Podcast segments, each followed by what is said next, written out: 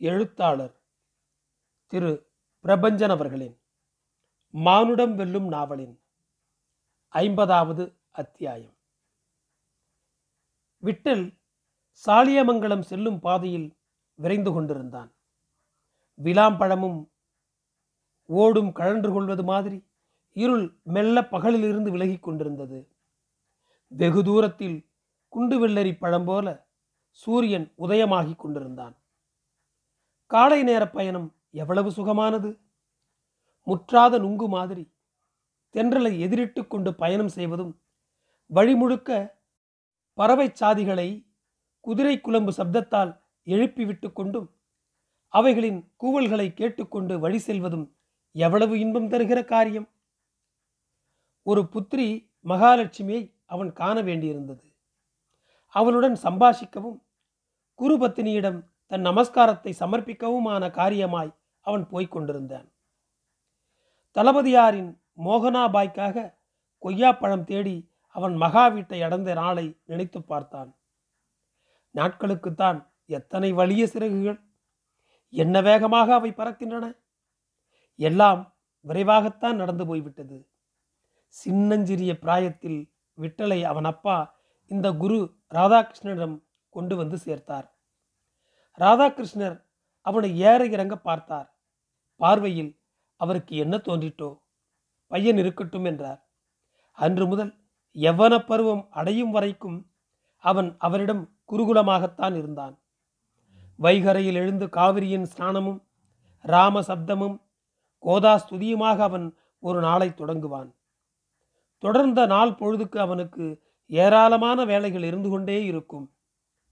படிப்பு நேரம் போக குருபத்தினி அம்மாவுக்கு வீட்டு காரியங்களில் துணை செய்வான். குருபத்தினிக்கு ஒரு பெண் இருந்தாள். தகதகவென்று இருந்தாள். அவளுக்கு வயது மூன்றோ நான்கோ ஆகியிருந்தது. அவனுக்கு ஏழோ எட்டோ தான். இருவரும் சேர்ந்துதான் வளர்ந்தார்கள். மகா அவனுடன் வேதம் படித்தாள். வேதங்களுடன் தர்க்கமும் ஜோசியமும் கூட அவன் அங்கு கற்றான். பெண்ணுக்கு ஜோசியம் தேவையில்லை என்று குரு அவனை அனுமதிக்கவில்லை.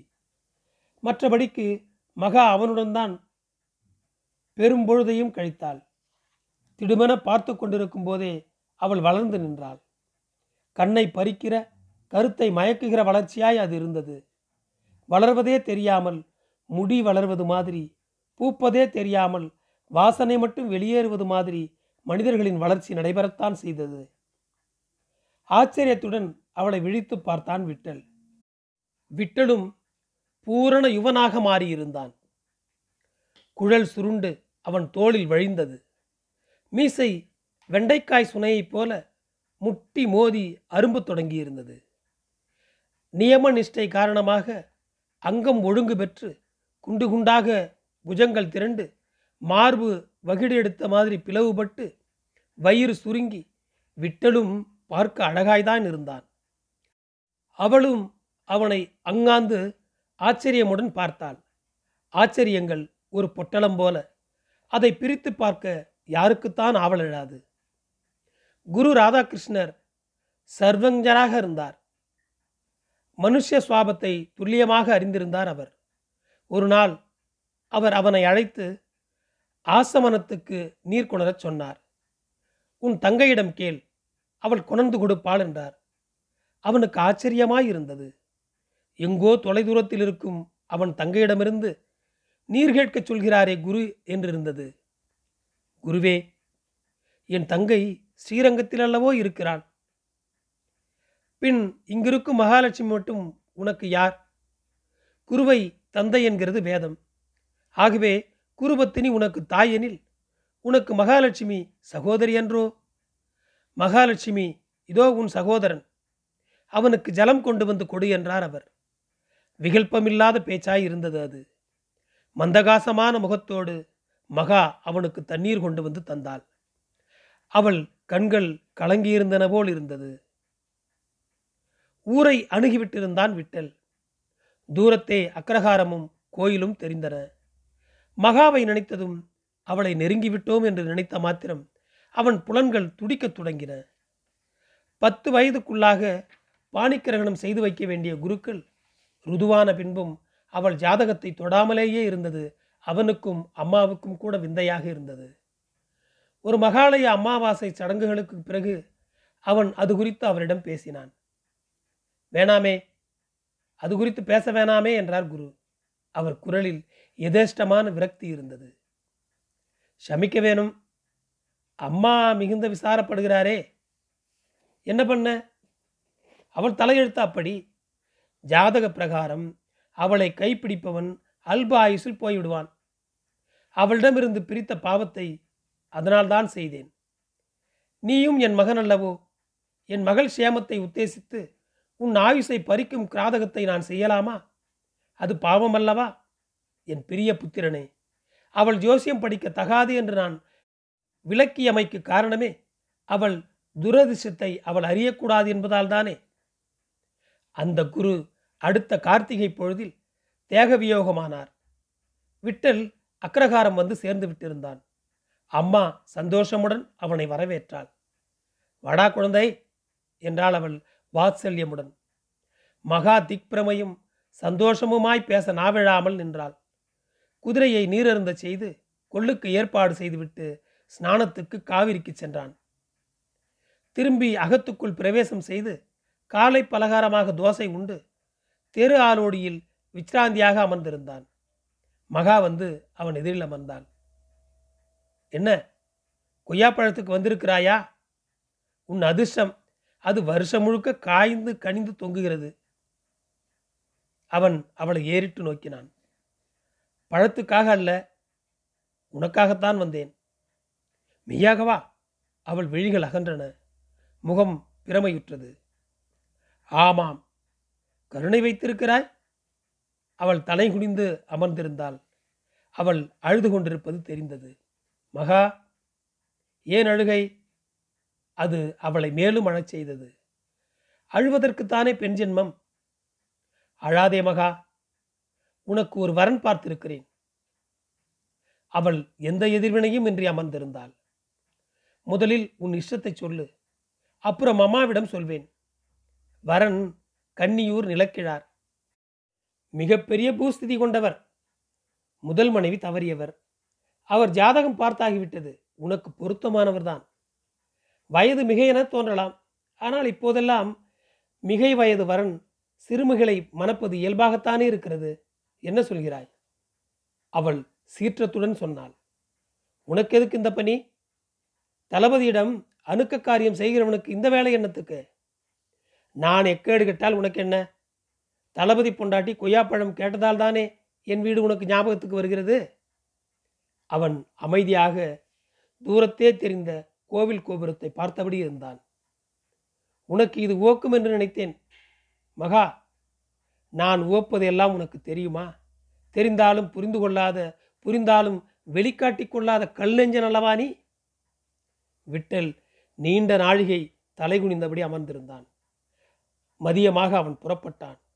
அவ்வமயம் அம்மா சொன்னாள் அந்த வரனை முடித்து விடுவிட்டல். மகா ஒப்புக்கொண்டால் உன்னிடம் சொல்ல சொன்னாள் விட்டலுக்கு அந்த வார்த்தை வலிக்கத்தான் செய்தன. பண்டிதரே உமக்கு தெரியாததை நான் என்ன சொல்லிவிடப் போகிறேன்?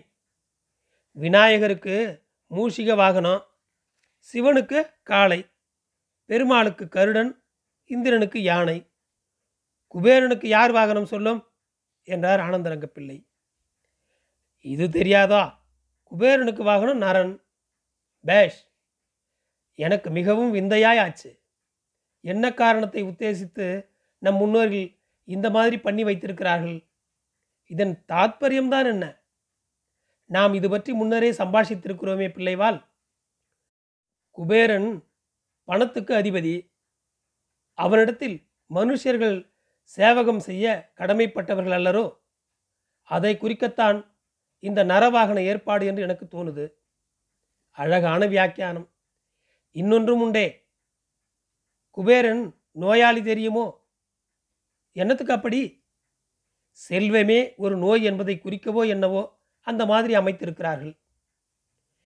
இந்த செல்வத்தால் லோகத்தில் எவ்வளவு உற்பாதங்கள் நிகழ்கின்றன? இந்த மராத்தியர் கலாபம் இப்படி கொத்ததுதானே? எங்கேயோ இருக்கப்பட்ட மனுஷால் புதுச்சேரி வரை தண்டெடுத்து வந்தது அதுக்குத்தானே? அவ்வளவு தூரம் போவானேன். இந்த பிரெஞ்சியரும் இங்கிலீஷ்காரரும் ஒல்லாந்துக்காரர்களும் இந்த படிக்கு கடல் கடந்து வந்தமைக்கு என்ன காரணம்?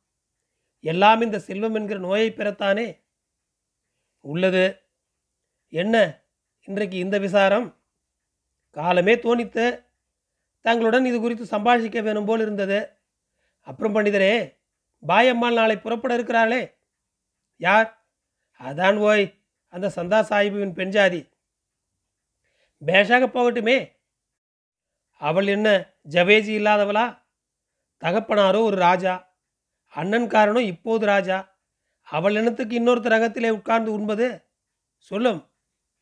வாஸ்தவம் துறைக்குத்தான் மகா வருத்தம். இதில் வருத்தப்பட என்ன? மனசால் சிநேகித்தான பின் சிநேகிதர்கள் பிரிவது மனசுக்குள் கஷ்டம் தரும் தானே? மங்கையம்மாள் வந்து நடுவீட்டு விளக்கை ஏற்றி வைத்து கூடத்து சுவாமி படத்துக்கு புஷ்பம் சாத்தி தொழுதுவிட்டு சாம்பிராணி போட்டு வீட்டை மனமாக்கி விட்டு சென்றாள். துரை அவ்வாறு சொன்னாரா? சொன்னாரா. மிகுந்த விசாரப்பட்டார். என்றைக்கானாலும் புருஷன் வீட்டுக்கு போகிறவள் தானே ஸ்திரீ? புருஷனோ காராகிரகத்தில் அவன் விடுதலை பெற்று வந்தவுடன் அவள் போகட்டுமே என்று அவர் அபிப்பிராயப்பட்டார். பெருமையான மனம் கொண்டவர் அவர். அவருக்கு அந்த சொல் பொருந்தும். நாளைக்கு காலமே இருட்டுக்குள் அல்லது மாலை இருட்டுக்கு பிறகு அவர் புறப்படும்படியாக பயணம் அமையும். பாதுகாப்போடு தான் போகிறார் இல்லையா? ஏனெனில் அவள் மடியில் கணம் வழியில் பயம் இருக்கும் தானே மல்லன் போகிறான் அவனும் நூறு பேருக்கு சமம். அதல்லாமல் இன்னும் நூறு பேர் வீரர்கள் அவனுடன் செல்கிறார்கள். அந்த அளவுக்கு பெரும்பணத்தை அவள் என்னதான் செய்யப் போகிறாளாம்? அதை யார் கேட்பது அவளிடம். எனினும் பரோபகார ஸ்திரியாக தெரிகிறது. பெரிய பள்ளிக்கு கொஞ்சம் தானம் கொடுத்திருக்கிறதாக கேள்வி. நிறைய ஏழை பாழைகளுக்கு பொருள் தந்திருக்கிறாளாம். முதலியாரை போய் பார்த்திருக்கிறாள். முதலியார் சம்சாரத்துக்கு பட்டும் மணி இழைத்த பீதாம்பரமும் வாரி தன் நன்றியின் வெளிச்சின்னமாய் தந்திருக்கிறாள். அவளுக்கு தொடக்கம் முதல் தொண்டூழியம் செய்த நம்ம மனுஷாளுக்கு படிபடியாய் பொன்னை அளந்து தந்திருக்கிறாள்.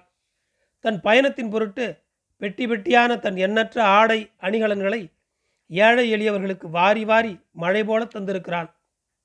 பேஷ் பேஷ் ரொம்ப நல்ல காரியம் செய்திருக்கிறாள். அந்த புண்ணியம் அவளை காக்கும். நம் வீட்டுக்கு இன்றிரவோ நாளையோ எழுந்தருளும்படி வேண்டியிருக்கிறேன். வரக்கூடும். பார்ப்போம். அந்த அம்மாளுக்கு பரிசு பொருள் வைத்திருக்கிறேன் கொடுக்க வேணும். செய்யுங்கள். ஆதரவு இன்றி இருக்கிற ஸ்திரீக்கு ஆதரவு செய்வதும் அவளை மலர்ச்சி செய்ய பொருள்கள் ஈவதும் உபகாரமன்றோ? உள்ளது. அடியார்க்கு மனுஷர்களுக்கு செய்வது மகேசனுக்கு செய்வது போல என்று திருமூலர் உரைத்திருப்பது மெய்தானே? வாசலில் சப்தம் எழுந்தது. அமர்ந்திருந்த இடத்திலிருந்தே எட்டி பார்த்தார். வாசலில் பல்லக்கு வந்து வீதியில் படிந்ததை கண்டார் அவர். பல்லக்கிலிருந்து அத்தர் பேகம் இறங்கினாள். நன்றி தொடரும்.